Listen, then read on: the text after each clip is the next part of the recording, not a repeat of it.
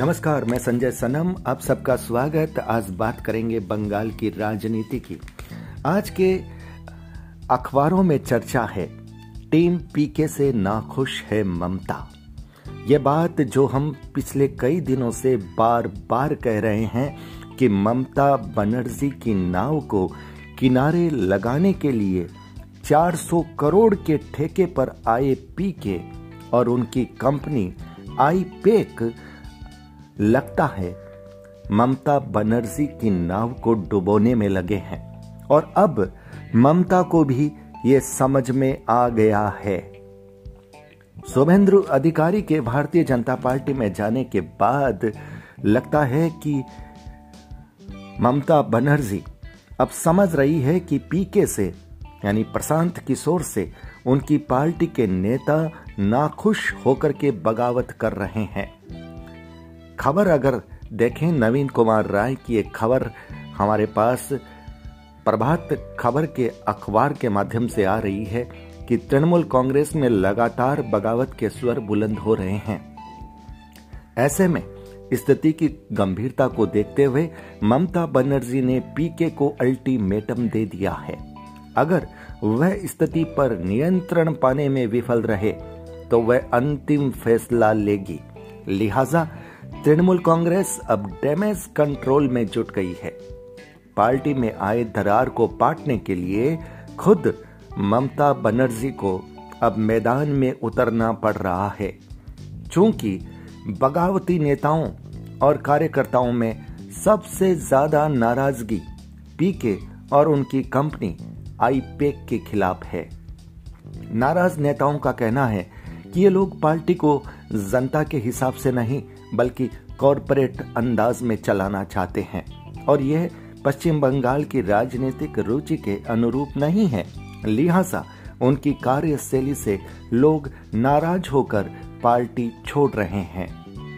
खबर में आगे नवीन राय लिखते हैं कि इस बाबत बीते दिन कालीघाट में पार्टी की हुई कोर कमेटी की बैठक में ममता बनर्जी ने प्रशांत किशोर से जवाब तलब भी किया है। यानी प्रशांत किशोर अब कटघरे में खड़े हो गए हैं।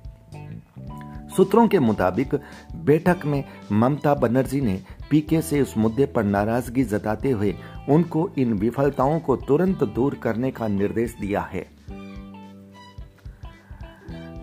गौरतलब है कि कांग्रेस के अंदर रहते हुए ममता बनर्जी, माकपा और वाम मोर्चा के खिलाफ लड़ाई करने के लिए अपना बगावती तेवर अपनाकर खुद की पार्टी बनाई थी और अकेले अपने पार्टी की संगठन की नींव रख सत्ता की शिखर तक पहुँची, लेकिन सत्ता में आने के बाद ममता बनर्जी के पास वक्त की कमी हो गई।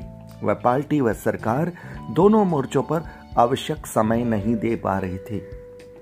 जब तक पार्टी में मुकुल राय थे, वह संगठन का काम बखूबी संभाल रहे थे, लेकिन तृणमूल कांग्रेस से दूरी बढ़ने के कारण वे भाजपा में चले गए उनका विवाद ममता बनर्जी के भतीजे अभिषेक बनर्जी बनर्जी को उनसे अधिक तवज्जो देने को लेकर ही हुआ था लिहाजा बाद में अभिषेक की सलाह पर तृणमूल कांग्रेस ने 400 करोड़ रुपए के ठेके पर आईपेक के साथ करार किया।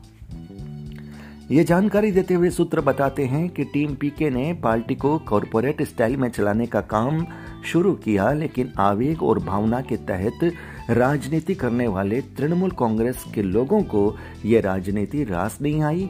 यही वजह है कि तृणमूल के मुख्य स्तंभ मुकुल राय, शुभेंदु अधिकारी, अर्जुन सिंह शंखुदेव पांडा जैसा, जैसे नेता, जो दिल लगाकर पार्टी का काम कर रहे थे और उनको जो सम्मान मिलना चाहिए था, वह नहीं मिला, बल्कि उनकी जगह अभिषेक बनर्जी को तरजीह मिलने लगी।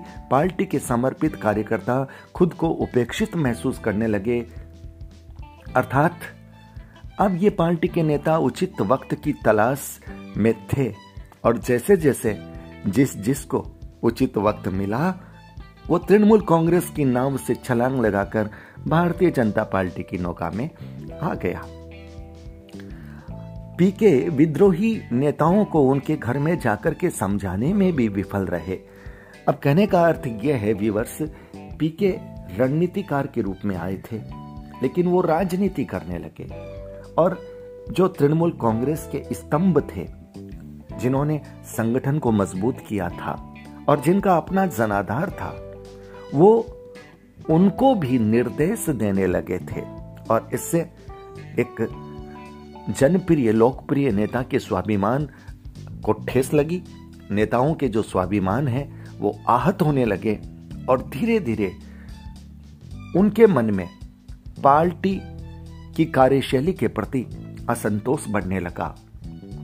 अब तो लगता है कि ममता बनर्जी, यानी तृणमूल कांग्रेस के 400 करोड़ रुपए बेकार हो गए, क्योंकि टीम पी के ममता बनर्जी की नाव को किनारे लगाने के लिए आई थी 2019 के विधानसभा चुनाव के बाद, लेकिन साहब, वो तो नाव किनारे लगाने के बजाय नाव को डुबोने का काम कर रही है। और लगता है पीके के दिन अब लद गए हैं, और ममता बनर्जी का जो स्वभाव है, लोग जिस तरह से जानते हैं कि ममता बनर्जी बड़ी आक्रामक नेत्री है, और जब उन्हें लगता है कि उनकी पार्टी के लिए ये निर्णय खतरनाक साबित हो रहे हैं। तब वो कोई भी खड़ा निर्णय ले सकती है। यानी पीके की चुनाव से पहले ही विदाई भी अगर हो जाए तो आश्चर्य की बात नहीं है।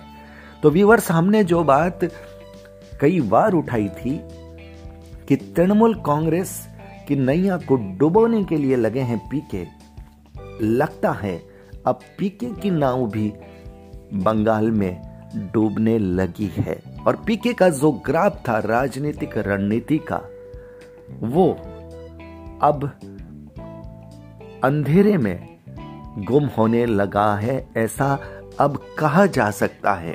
क्योंकि वक्त जब चलता है तो फिर धड़ाधड़ सफलताएँ मिलती है। और जब सितारा डूबता है तो फिर लोग खुद बाहर निकाल देते हैं। बंगाल से पीके की वापसी, यानी यहाँ से रिटर्न टिकट ममता बनर्जी कभी भी करवा सकती है। चुनाव से पहले भी पीके की विदाई हो सकती है, वापसी नहीं कहूँगा, विदाई हो सकती है। और अगर सच कहा जाए तो पीके ने भारतीय जनता पार्टी के लिए बहुत बड़ा काम कर दिया है। और तृणमूल कांग्रेस कहीं ना कहीं अब यह भी सोच सकती है कि कहीं पीके पैसा उनका ले गए और काम भाजपा का तो नहीं कर गए। सवाल बहुत बन सकते हैं राजनीति में, क्योंकि राजनीति संभावनाओं का आकाश है।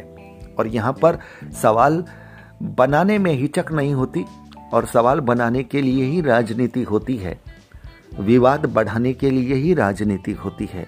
अब एक नया विवाद भी आ सकता है, लेकिन आज की मुख्य खबर यह है, जो हम पहले से बार बार कह रहे थे, तृणमूल कांग्रेस को चेता रहे थे कि तृणमूल कांग्रेस की नैया को पी के डुबो रहे हैं और लगता है अब ममता बनर्जी को यह समझ में आ गया है। लेकिन यह भी कहा जा सकता है कि दवा लाते लाते बहुत देर कर दी।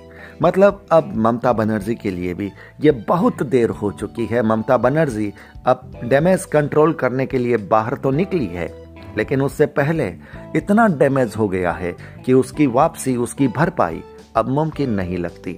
तो व्यूवर्स बंगाल की इस खबर को ध्यान से सुनिएगा।